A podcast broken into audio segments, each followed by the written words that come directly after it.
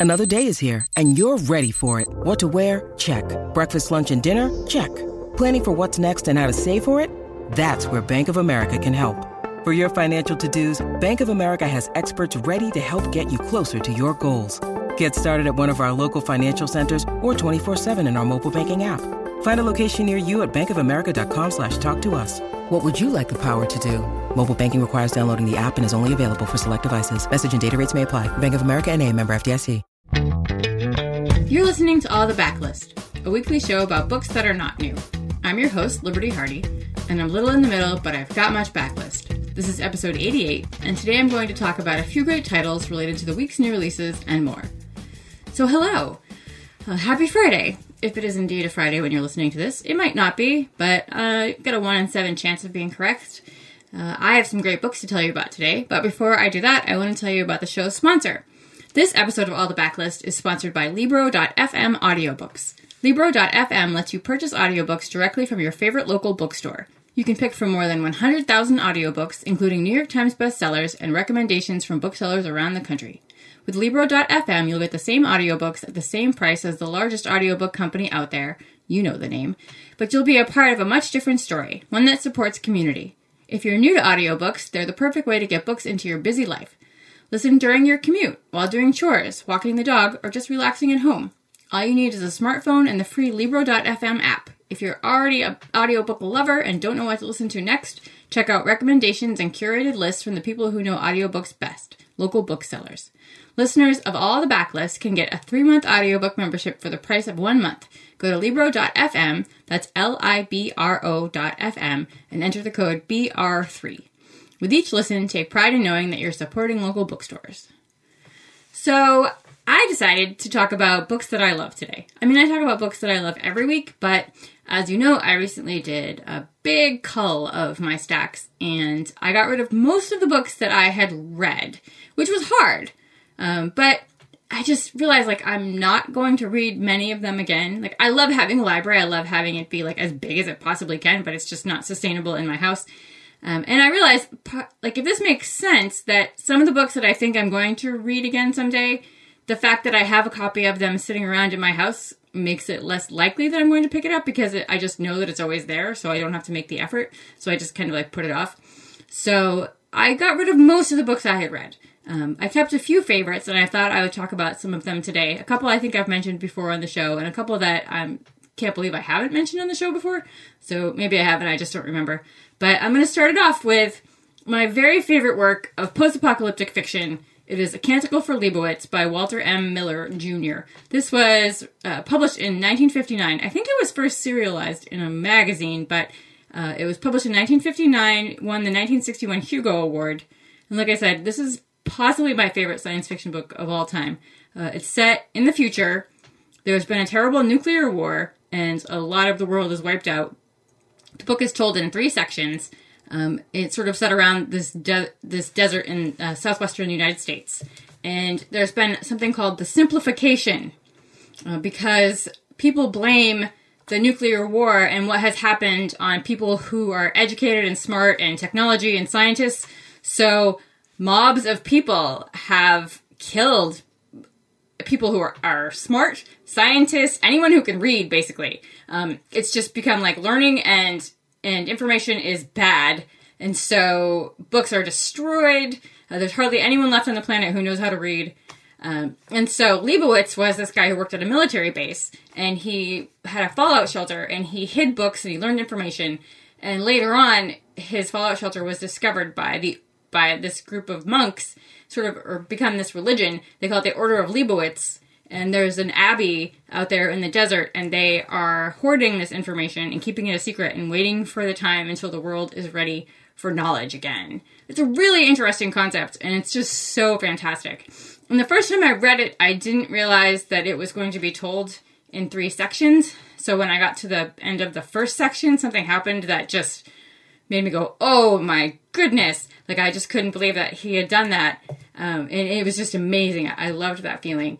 But like the first section is set in the 26th century, then the second one is in the year 3174, and the third is in the year 3781.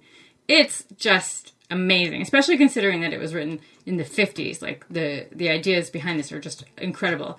There was a sequel that he wrote that was published, I think, after he died, um, but I did not read that. Sometimes I don't like to read sequels to books that I really love, especially when there's a very long stretch of time between them.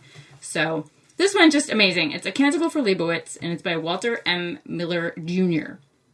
My next pick is The Bonesetter's Daughter by Amy Tan, which I don't think I've talked about on the show, which surprises me because I love this book. Um, and and it's one in which I read. It's a novel, but I also learned real history about the world um, because basically, like, if it didn't pertain to the United States, we weren't taught it in school when I was growing up. Uh, so this is about a woman named Ruth Young and her mother Lu Ling. They live in San Francisco. They have kind of a hard relationship. They there's a lot of problems between them. But her mother is elderly and she is losing her memory, and so she gives Ruth these papers uh, that she had written growing up and about her life. And Ruth learns all these things about her mother that she did not know, starting with Lu Ling's life in China. She was raised by her aunt. There was a curse placed on their family, um, and she was engaged to a, a coffin maker. She didn't know all these things. What I didn't realize is that the Japanese invaded China in the 1930s and 40s. They actually occupied parts of it, and I had never heard that before. Like I was thinking, like you know, Japan is so small and China is so big. I had no idea that that, that had happened. And this is what happens in the book. Um, and it, they come into Lu Ling's village, and she has to make some difficult choices. Uh, and that's she talks about that and like how she ended up in San Francisco. Um, it's a beautiful, beautiful, heartbreaking book about the sacrifices that parents make for their children, about that unknowable part of your parent that you know you don't realize, you know, their secrets or you know the why they did the things they did or you know why things are how they are between you. Um, it's just it's so so good. So that is the Bonesetter's Daughter by Amy Tan. And while we're on the subject of like really depressing, sad things, I'll just roll into my next pick, which is a memoir.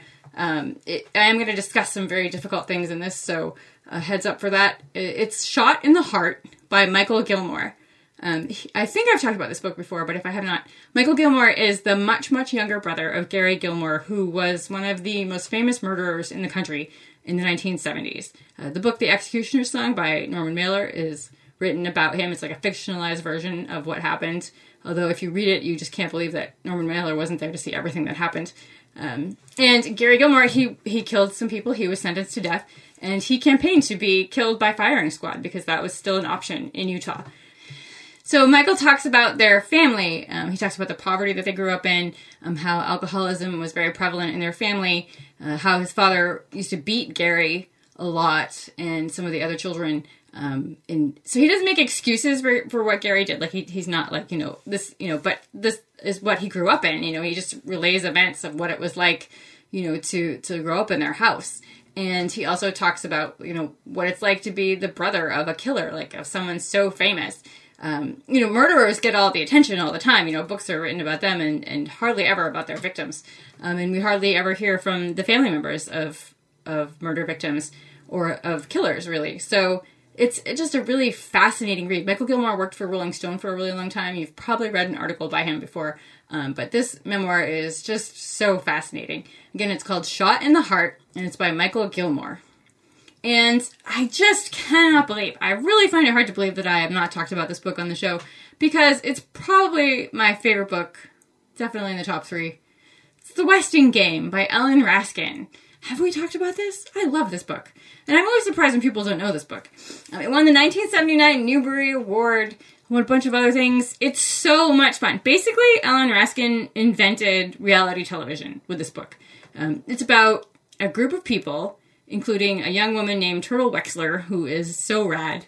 Uh, she and 15 other people, um, all strangers to each other, well, not like all strangers, like families, they're approached to purchase these like super amazing apartments in this building and they're super cheap and they don't know why but it turns out that the apartment building is owned by samuel westing and he's made them all heirs to his fortune if they can solve the puzzle that is in his will uh, he, he, gathers them together. Well, not he, he's dead. That would be hard. Um, but his lawyer gathers them together and says, you know, he has $200 million and he's going to give it to the first pair of people who can figure out the puzzle of the will. And so now it's not like Turtle like is there with her parents and her sister. It's not like she gets to pair off with who she chooses.